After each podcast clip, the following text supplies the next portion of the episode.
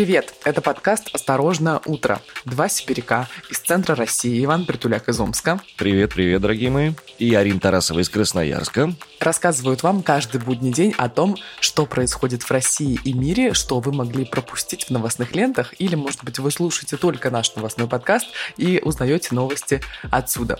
Вань, ну, мне сегодня снился Владимир Путин. А в хорошем контексте, я надеюсь? В самом лучшем из возможных.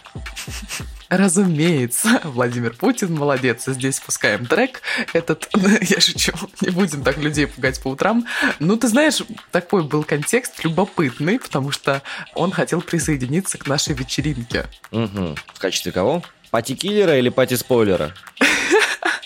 Видимо, видимо, в качестве party guest а. А, party guest, ну ничего, нормально. А потом, а потом мы переместились на пляж. Ну, я не знаю, как бы где в Красноярске пляж. Мы были где-то за пределами Красноярска, а может быть и за пределами России. Но самое интересное, что даже там он был в костюме. Прекрасно. И почему-то все опасались и не хотели приглашать его в нашу компанию. Зря это они абсолютно, мне кажется, было бы очень интересно побеседовать. Но, как бы то ни было, давай мы с тобой посмотрим, что у нас происходит дальше. То есть о том, о чем говорят твои сны. Тебе стоит поговорить с твоим собственным психоаналитиком. Определенно. Потому что появление крупной фигуры отцовского характера где-то в этом, э, в, в, из подсознания, это о чем-то договорит. Вот мы и докопались буквально за пару секунд. Да, но тут уж э, твоя личная, так сказать, тезаурус, твои личные э, способы отображения реальности. А мы все-таки вернемся к реальности сравнительно объективной и посмотрим, что же важного произошло за прошедшие сутки. Э, благо, есть у нас о чем поговорить, есть новости самого разного характера, есть и грустные, есть достаточно интересные. Ну, давайте обо всем об этом прямо сейчас и расскажем. Юрий Шатунов умер от сердечной недостаточности. Стало известно о том, когда пройдет прощание. Пандемия оспы есть или все-таки ее нет? Пытаемся разобраться с тем, каким образом э, современные СМИ передают слова Марии Захаровой. Международная организация гражданской авиации опасается за безопасность перелетов в России. Говорят, может быть не так уж и безопасно летать на российских самолетах без иностранного обслуживания. Начинаем мы с трагической новости. На 49-м году жизни умер солист группы «Ласковый май» Юрий Штунов. Буквально вчера это произошло ночью. А, сообщили об этом РИА Новости. А, информацию подтвердили источники в медицинских кругах. И представитель Юрия Штунова сообщил, что ночью на 23 июня в карете скорой помощи сердце Юрия Штунова остановилось. Причиной смерти стал обширный инфаркт. Ну, я напомню тем, кто не совсем в курсе, Юрий Штунов – это один из участников группы «Ласковый май», звезда, человек, с которого по большому счету началась поп-музыка на территории бывшего Советского Союза, ныне Российской Федерации.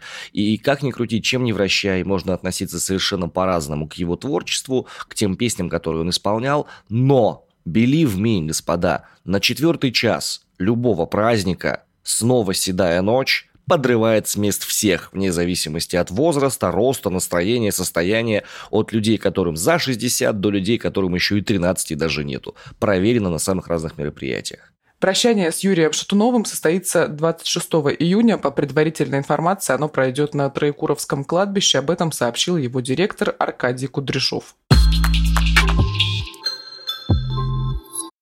Так, ну что, кажется, у нас новая пандемия или все-таки нет? На самом деле вопрос все еще остается открытым, потому что вчера по телеграм-каналам начала распространяться новость. Всемирная организация здравоохранения объявила оспу обезьян пандемией. И даже представительница МИД Мария Захарова написала об этом, но нужно отдать должное, что Мария Захарова вообще-то написала все правильно, потому что она уточнила. ВСЗ, Всемирная сеть здравоохранения – объявила о том, что оспа обезьян официально объявлена пандемией. Ну, действительно, ВСЗ это объявила World Health Network. Они написали об этом э, на своем сайте, то есть выпустили они э, пресс-релиз и все прочее. А вот э, ВОЗ никак это на тот момент не комментировала. А вот к нынешнему моменту, как мы с тобой записываемся, комментарий появился, и ВОЗ заявила, что не имеет отношения к объявлению пандемии оспы обезьян. Далее цитата. Это не было заявление заявлением ВОЗ. По-видимому, какая-то группа под названием Всемирная сеть здравоохранения сделала эти заявления, но они никоим образом не связаны с Всемирной организацией здравоохранения, приводит РИА Новости. По уже известным данным, в 58 странах зарегистрировано почти 3,5 тысячи подтвержденных случаев оспы обезьян, и вспышка быстро расширяется на нескольких континентах. Вот, например, вчера в Южной Корее подтвердили первый случай заражения человека оспой обезьян. Он прилетел туда из Германии. То есть э, это кореец, он э, был в Германии, видимо, там работал или путешествовал, вернулся домой и выявили у него это заболевание. И нужно еще отметить, что у Южной Кореи с Россией вообще-то безвизовый режим вновь э, начал действовать, с 1 апреля россияне могут на определенное количество времени заезжать в Южную Корею, и виза для этого не нужна. Да, но опять-таки в Роспотребнадзоре исключили введение локдауна из-за оспы обезьян. Сказали, что никакого локдауна или перехода на дистанционную работу в России точно не будет. Ну и в Роспотребнадзоре все еще уверены, что это заболевание нашей страны не коснется. Кажется, с ковидом было так же. Слушай, я хочу понять, что такое, что сделали люди, ну, кому там, вот, э, микробам, что мы сделали вирусом, за что они с нами так? Что происходит Ну вообще? как, что? Это биологический процесс. Ну какой биологический процесс, к черту? Слушай, я жил сколько на свете, да, 36 лет, и только за последние два года столкнулся с понятиями пандемия, елки-палки. И это уже третье. Подожди, почему третье? Вот ковид, оспа еще не пандемия, что до этого было? Какая-то еще там была мелочевка. Не помню точно. А, Эбола? Ну да, ну это не мелочевка, да. ну что-то типа того. Вот. Не надо, спасибо, хватит. Я больше не хочу. Мне, мне уже не нужно. Ну, раньше была чума, оспа тоже была раньше. Это было средневековье, насколько я помню. Ну да, но почему приходится именно сейчас, именно в этот момент находиться здесь, на этом конкретном земном шарике, и все это свидетельствовать? Слушай, такое ощущение, что этим вопросом задаются очень многие люди, последние несколько месяцев. Ладно, кто ответ найдет, пожалуйста, черкните в комментариях, а то непонятно до сих пор. Международная организация гражданской авиации ICAO выразила опасения за безопасность полетов в Российской Федерации. В чем суть? Значит, в ICAO, которая входит в структуру ООН, считают, что в России есть проблема безопасности полетов из-за того, что российские самолеты одновременно зарегистрированы в реестрах разных стран. Об этом пишет РБК. Организация предупредила, что до 14 сентября необходимо эту проблему разрешить, иначе Россию могут исключить из списка определенного, и Россия получит статус страны с проблемами обеспечения авиабезопасности. Господи, откуда нас еще не исключили? Там вот неужели остались еще списки, в которых мы еще есть. Э, Все еще есть. Значит, в чем там суть? Если до 14 сентября эти проблемы не устранят, то информация о существенных опасениях в области безопасности станет общедоступной, и Россия присоединится к Эритрее и Бутану, где официально декларированы проблемы с обеспечением безопасности этих самых полетов. Такая вот компания ну да, совершенно верно. А, с чем связаны опасения по поводу нарушения конвенции? Сразу почему-то вспоминается э, Ильф и Петров с их э, конвенцией детей лейтенанта Шмидта. Некто Энтони Филбин, представитель ICO, говорит о следующем. Опасения ICO связаны с нарушением статьи 18 Чикагской конвенции. Она гласит, что воздушное судно не может быть зарегистрировано более чем в одном государстве. Двойная регистрация влечет за собой проблемы, которые связаны с международным признанием лицензии радиостанции самолета и сертификата его летной годности. Этот нюанс имеет действительно очень важное значение. В чем фишка? Страна регистрации выдает так называемую радиолицензию, которая разрешает использование определенных частот разному оборудованию воздушного судна. Грубо говоря, каждый э, девайс в воздушном судне передает информацию на своей частоте. Учитывая, что пространство заполнено самым разным количеством самых разных частот, судов и всего остального, только одно государство может быть источником выдачи этой радиолицензии. Если их два или три, есть есть шансы, что произойдет какая-то рассинхронизация. Получается, что тут скорее речь о том, что, значит, российские самолеты теперь зарегистрированы, могут быть где-то в стране за границей и в России, потому что могут арестовать этот самолет, верно? И в том числе и в этом. А, после введения санкций российские авиакомпании активно регистрируют западные самолеты в своем национальном реестре. По данным Росавиации, на 15 июня в российский реестр с начала 2022 года перевели 600 самолетов, преимущественно Airbus и Боинги. Но, по информации бермудских авиавластей, такое же число самолетов российских авиакомпаний, которые включают в себя Аэрофлот, С-7 и Победу, до сих пор регистрированы на Бермудах. И из-за такой двойной регистрации возникли проблемы некоторых компаний с рейсами, допустим, в Китай. Перевозчики не смогли подтвердить, что импортные самолеты официально сняты с регистрации за рубежом, и власти Китая, соблюдая законы в области авиации, отказали в полетах таким самолетам. У Росавиации есть на этот вопрос ответ. Они сказали, что с 27 апреля ситуация не поменялась, и позиция ведомства остается все той же. Э, пресс-служба ведомства обнародовала текст, в котором сказала, что ради достижения конкретных политических целей недружественными странами э, приняты были решения, которые ставят систему мировых воздушных сообщений под угрозу фрагментации и разрушения. В Росавиации отвергли озабоченность в отношении безопасности полетов российских судов и заявили, что фактических доказательств несоответствия самолетов требованиям ICAO, попросту говоря, нет. К слову о Росавиации. В очередной раз ограничили полеты в 11 южных аэропортов России, и ограничения продлили до 30 июня, но я думаю, что это не последний раз, когда это происходит. Это уже какой 18 раз происходит, 19 Ну, там что-то близко к 20. Mm. Я просто в сентябре собирался в ту сторону направиться, и мне бы очень не хотелось, чтобы отменили. ЖД-сообщение, ЖД. Не хочу ждать сообщения. Хочу, же все наладилось. Mm. Не-не-не, трое суток ехать в жестяной коробке у меня не очень хочется. Ну, а сейчас видел поезда какие модные? Пока есть такие модные поезда, надо наоборот ловить момент и ехать на таком модном поезде. Конечно. С поездами-то ничего не случится, уж можно не переживать. Если с плацкарты ездили по 30-40 лет, то уж эти-то еще, наверное, прослужат какое-то время. Нью-Йорк Таймс провели большое масштабное исследование систем наблюдения за людьми в Китае и назвали непосредственно такие системы беспрецедентными. Помимо привычных камер видеонаблюдения, которые распознают расу, пол, носит ли человек очки или маску, в Китае используют устройства для отслеживания информации с мобильных телефонов и передвижения их владельцев.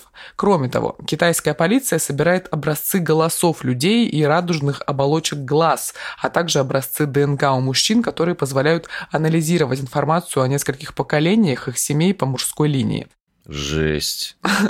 Ну, жесть. Ну, согласна. Согласна, что жесть, абсолютно. Все эти данные власти Китая хотят объединить в своего рода профайлы граждан. И Нью-Йорк Таймс отмечает, что конечная цель китайской системы наблюдения – контроль и управление людьми. Но это звучит, конечно, как конспирологическая теория от Нью-Йорк Таймс. Это исключительно мнение журналистов. Вот, но то количество информации, которое они собирают, слушайте, ну это жесть, правда. Ну, это отсутствие практически частной жизни, как бы то ни было. Очень, кстати, прикольным образом трансформируется одно из оснований формирования государственности, в принципе, азиатской – там же в чем прикол был? Нас на теории государства и права рассказывали о том, что, грубо говоря, европейская, азиатская теория происхождения государства связаны с видами частной собственности. И если в Европе частная собственность была, и можно было каким-то образом обеспечить себе независимость, то в Азии подобного рода не было, и государство могло существовать только в том случае, если обеспечивало коллективную работу там, над, над возделыванием земель сельского хозяйства. И коллектив был важнее, чем индивид.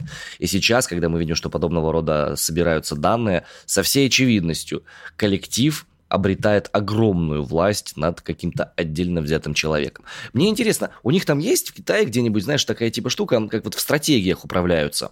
Юниты выделил какие-нибудь мышкой, да, там 50 человек, и направил на завод, например. Учитывая, сколько данных они собирают о людях, похоже, так и будет. Я хотела как раз сказать о профайлах граждан. Мне кажется, Китай очень близок уже к тому, что мы видели одно время в кино, когда человек смотрит на другого, у него сразу такая вылетает анкета, чем он занимается, где работает, сколько лет, женат, не женат и так далее. Ну, знакомиться удобно, а в остальном не очень приятно. Вопрос заключается в том, кто будет иметь доступ к подобного рода данным. Если все люди, жители страны одновременно, это, конечно, будет очень круто, потому что это такая максимальная открытость, которую очень, ну, э, сложно э, будет каким-то образом э, испортить или не преодолеть, потому что это, это классно. Ну, не знаю, меня очень пугает вообще такая перспектива. Я бы не хотела, чтобы моя анкета, грубо говоря, да, мой профайлик был виден как-то всем в специальных очках. Ну, вот фишка в том, что и профайлы других людей тоже тебе будут видны. Ну, я понимаю, что я бы тоже видела, но не очень хочется. А если здесь дисбалансная история, если это будет видно только представителям неких властей, то со всей очевидностью это будет инструментом для злоупотреблений. Кстати, по поводу людей и по поводу устройства. Тут, опять же, в развитии темы Китая э, новые правила введены для онлайн-инфлюенсеров в этом самом Китае. Ну, для блогеров. Для блогеров, инфлюенсеров и так далее и тому подобное. Причем требования очень интересные. С одной стороны, как будто абсолютно логичные, с другой стороны, есть ощущение, что тоже немножко поддавливают. В чем фишка? Для контента, который требует высокий профессиональный уровень, стримеры должны обладать соответствующей квалификацией, чтобы беседовать об этом. Если речь идет об экономике, если речь идет о вопросах здоровья, если речь идет о политике, то люди должны обладать соответствующими званиями в этих областях, чтобы можно было чего-то комментировать. Кроме того, в прошлом месяце китайские регуляторы забанили детей младше 16 лет от стриминга после 10 вечера, и им запрещено покупать теперь виртуальные подарки этим самым инфлюенсерам. А, ну и еще одна интересная штука. Китайские два правительственных агентства собираются выпустить так называемый кодекс поведения для онлайн-инфлюенсеров. Э, им нельзя будет э, публиковать контент, который каким-то образом ослабляет или критикует э, ведущую роль китайской коммунистической партии, например, в этом кодексе официально зафиксировано. Ну и им нельзя использовать технологии дипфейков, чтобы каким-то образом подделывать выступления партийных или государственных лидеров. Вот такая вот история. При том, что Китай сейчас один из лидеров по этой технологии, в принципе, во всем мире. Кроме того, стримерам нельзя демонстрировать э, излишнее уничтожение еды, демонстрацию люксового образа жизни или экстравагантных способов поведения. Также контент не должен быть сексуально провоцирующим или подразумевающим подобного рода эротизированное поведение. Ну, короче, всю индустрию так закрыли и все, и, и не получится ничего с этим делать. Просто дело в том, что в Китае очень популярен формат э, живых трансляций, ну, прямых эфиров, другими словами. Вот там есть э, приложение, аналог ТикТока, Даюн он называется. И там просто тысячи, а то и миллионы людей ведут э, эти прямые эфиры. Так вот, Ваня уже сказал про запрет демонстрации люксовых товаров.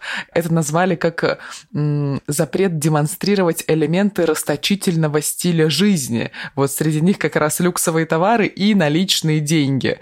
Ну, я не знаю, как это может растлевать, конечно, зрителей этих прямых эфиров. Очень, очень странная штука. Нежели хорошо, нечего и начинать. Да, да, да, да, тоже похоже. Это просто не первое ограничение вот для блогеров в Китае. В августе прошлого года госрегулятор потребовал, чтобы телекомпании не демонстрировали ненормальную эстетику, как, ну, ненормальная эстетика. Вот для меня ненормальная эстетика одно, для Вани, наверное, другое, ну, там, для наших слушателей третье, четвертое, десятое и так далее. В ненормальную эстетику, по мнению госрегулятора Китая, включаются женственные мужчины, вульгарные инфлюенсеры и чрезмерно богатые звезды и артисты с упадком морали.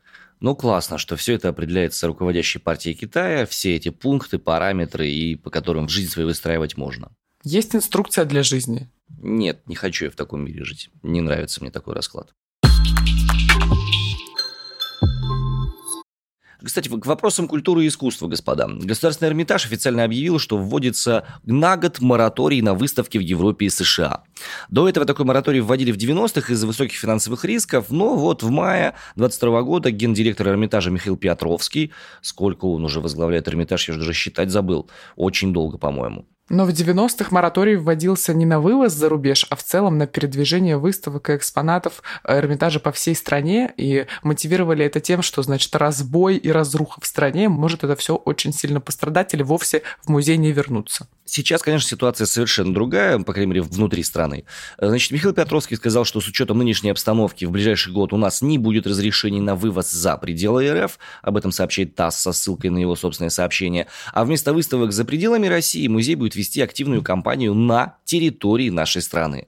В частности, в Казани, Екатеринбурге, Омске и Выборге будут проходить выставки, и осенью во всех центрах-спутниках Эрмитажа будет традиционная смена экспозиций, приуроченная ко дням Эрмитажа. В Калуге будет выставка картин Дирка де Вриса, овощной рынок в Венеции. В Владивостоке будут выставлять шедевр Лоренцо Лотта «Мадонна с младенцем и тремя ангелами». Ого! Да, это круто. А, ну и в марте-июне 22 года Эрмитаж принимал участие в восьми зарубежных выставках в Амстердаме, Гамбурге, Париже, Брюсселе, Лондоне, Милане и Риме. Сейчас, судя по всему, все эти телодвижения прекращены и завершены. Да, буквально несколько дней назад на этой неделе последний экспонат, который э, еще находился за границей, он вернулся в Эрмитаж. Так, ну что, вы носками успели закупиться, скажите мне? Потому что Nike все-таки объявил об окончательном уходе с российского рынка. Американский производитель обуви и одежды работал в нашей стране с 93 -го года. В марте Nike остановил поставки, прекратил работу российского интернет-магазина и доставку в регион, а также временно закрыл все магазины в прямом управлении. В мае ведомости со ссылкой на источники писали, что Nike не продлил франчайзинговое соглашение с группой, которая так или иначе обслуживала и помогала работать э, компании в России. И этой группе принадлежит самая большая в стране сеть магазинов бренда. Эксперты тогда отмечали, что быстро заменить Nike в России на аналогичный мировой бренд сейчас невозможно. Теперь компания, как передает Reuters, разослала письмо, в котором сообщила о полном уходе с российского рынка в течение нескольких месяцев. Раньше все-таки говорили о сокращении количества магазинов, но компания все-таки собиралась собиралась остаться в стране. Кто пострадает-то больше всего от ухода Nike? Наверное, не те люди, которые не смогут больше купить белые носки с галочкой, да, а те, кто там работали. Так вот, российским сотрудникам Nike выплатит компенсации из-за ухода компании с рынка. По данным «Осторожно новости», суммы выйдут значительные. Для всех, кто проработал больше двух лет, это 10 месячных зарплат. Для тех, кто трудился на Nike больше пяти лет, 12 месячных зарплат. О таком решении сотрудникам объявили непосредственно вот накануне, а, когда стало известно о том, что Nike уходит все-таки из России, и окончательные суммы сотрудники должны узнать сегодня, ну, в общем, в ближайшие дни, когда получат на руки расчетные листы. Вот, слушай, если уходить, то красиво, вот как Nike. Потому что что-то мне подсказывает, что сотрудники Макдональдса, ныне сотрудники замечательного бренда российского «Вкусная точка», они навряд ли получили 10 месячных зарплат. Я вообще сомневаюсь, что какие-то компании российского типа которые подобного рода действия производили бы, таким образом относились к своим сотрудникам. Не знаю почему, на чем у меня основана эта убежденность. Может быть, на опыте работы в трудовой инспекции, может быть, на опыте э, защиты трудовых прав отдельных людей, но как будто бы вот такое впечатление есть. Э, ну, вообще, тут, знаешь, стоит сразу решить вопрос. Если у вас есть проблемы с носками или со спортивной одеждой, я вас умоляю, гуглите локальных производителей спортивного шмота. Благо, такие существуют. И сейчас для них наступает золотое время, потому что, судя по всему, к ним сейчас будут обращаться. Вот ты сказал про инспекцию, и я вспомнила вот какой эпизод одного из своих недавних вечеров. У нас открылись 22 июня предприятия, как они называются, «Вкусная точка». И я зашла туда с инспекцией и посмотрела, а что же там новенького, интересного происходит, а что изменилось. Э, ну, примерно ничего. Э, в принципе, интерьер остался тот же. На входе висят э, какие-то шарики, плохо выглядящие, абсолютно никакой вывески, ничего нет. Интерфейс на онлайн-кассах поменялся. Там действительно сейчас дизайн э, другой, соответствующий новому бренду. Э, форма у сотрудников та же самая. Мак-кафе работает, ну, уже, наверное, под другим названием, типа сладкая точка или что-нибудь такое. Пеканы там лежат, э, чизкейки лежат и так далее. Вот. Интерфейс менюшки тоже немножко изменился, а в остальном все то же самое. Ну и упаковка. Сейчас это просто оплот минимализма, потому что просто белые стаканы, просто крафтовые крафтовые пакеты, ну и все. No name, так называемый, да, бренд. Прикольно. Ну, кстати, до Красноярска Макдональдс шел около 30 лет. Если в Москве он открылся в 90-х годах, в начале 90-х, да, кажется, 90 или 91 то в Красноярске он появился, ну, примерно году в 2017. Ну, у нас где-то так же. В завершении нашего подкаста хочется поблагодарить вас за яркие комментарии, которые вы оставляете на самых разнообразных площадках. Кое-какие из них хотелось бы прямо сейчас обсудить. Ольга нам пишет, я, когда впервые услышала подкаст, представила Арину со внешностью Яны Чуриковой, а Ивана худым и рыжим, со светлыми ироничными глазами. Ребята, спасибо, каждый дождь начинается с вас. Оль, спасибо за худого, прям приятно. Но боюсь, что в этом моменте я вас разочарую. Э, светлые ироничные глаза, ну, в принципе. Хорошего человека должно быть много. Ну, Вань не, не настолько много, насколько он вот притворяется сидит. И, я не настолько хороший человек, вот в чем дело. Возможно. Яна Чурикова, и пытаюсь вспомнить, как она выглядит. И, Арин, ну, как тебе вот такое сравнение? Похоже ты на Яну? Мне, кстати, часто говорят, что голос мой не соответствует тому, как я выгляжу. Я не знаю, воспринимать это как комплимент или, наоборот, как что-то негативное. Вот, но почему почему-то... Я помню просто, как выглядит Яна Чурикова. Наверное, мне приятно такое сравнение. В целом, ну, наверное, что-то есть, но, ну, возможно, когда она была в молодости, как бы мы были более похожи, чем сейчас. А, слушательница наша из Канады, Анастасия, пишет, что ей почему-то Арина представляется как Ева Польна в молодости, а Иван как Илья Яшин. Давайте нет. А что? Вон Яшин недавно иностранному агенту Дудю интервью дал. Это, конечно, приятная информация, но давайте там ну, все же как-то сохранять какие-то границы, да, между всеми этими вопросиками, делишечками и всем остальным. Молодая Ева Польна, Арин, как тебе вот так, так, такого рода сравнение? А я погуглила, кстати, погуглила, друг мне сказал, что вот так вот мне нужно одеться, как молодая Ева Польна, там просто есть одно такое фото эксцентричное у нее, а мы скоро будем вести событие одно вместе, и, значит, он говорит, вот так вот, пожалуйста, оденься на это мероприятие, которое мы будем с тобой вести. Там просто тема Мэтт Гала, и у нее там такая кепочка, знаешь, неоновая, mm. супер яркий макияж и все прочее. Вот, ну не знаю, слушай, ну люди нас так воспринимают, приятно знать, какими нас себе представляют наши слушатели. Спасибо, что написали. На этом мы завершаем наш выпуск, дамы и господа. Целуем, обнимаем всех тех, кто позволяет прикасаться к себе и обниматься с собой. 24 а, июня у нас за окнами был подкаст «Осторожно, утро». Пишите свои комментарии на все возможные подкастовые площадки. Отмечайте, ставьте звездочки, лайки и все остальное. Подписывайтесь. И если хотите быть на прямой связи с нами, имейте в виду телеграм-канал «Осторожно, подкасты». Работает круглосуточно. Там огромное количество других подкастов, которые имеют еще замечательный глубинный контент посвященный самым разным вопросам. От вопросов э, киберпанкизации нашей реальности до вопросов внешности и внутренности, соответствия одному другому. Э, с вами были Арина Тарасова из Красноярска. И Иван Притуляк из Омска. Пока. Пока.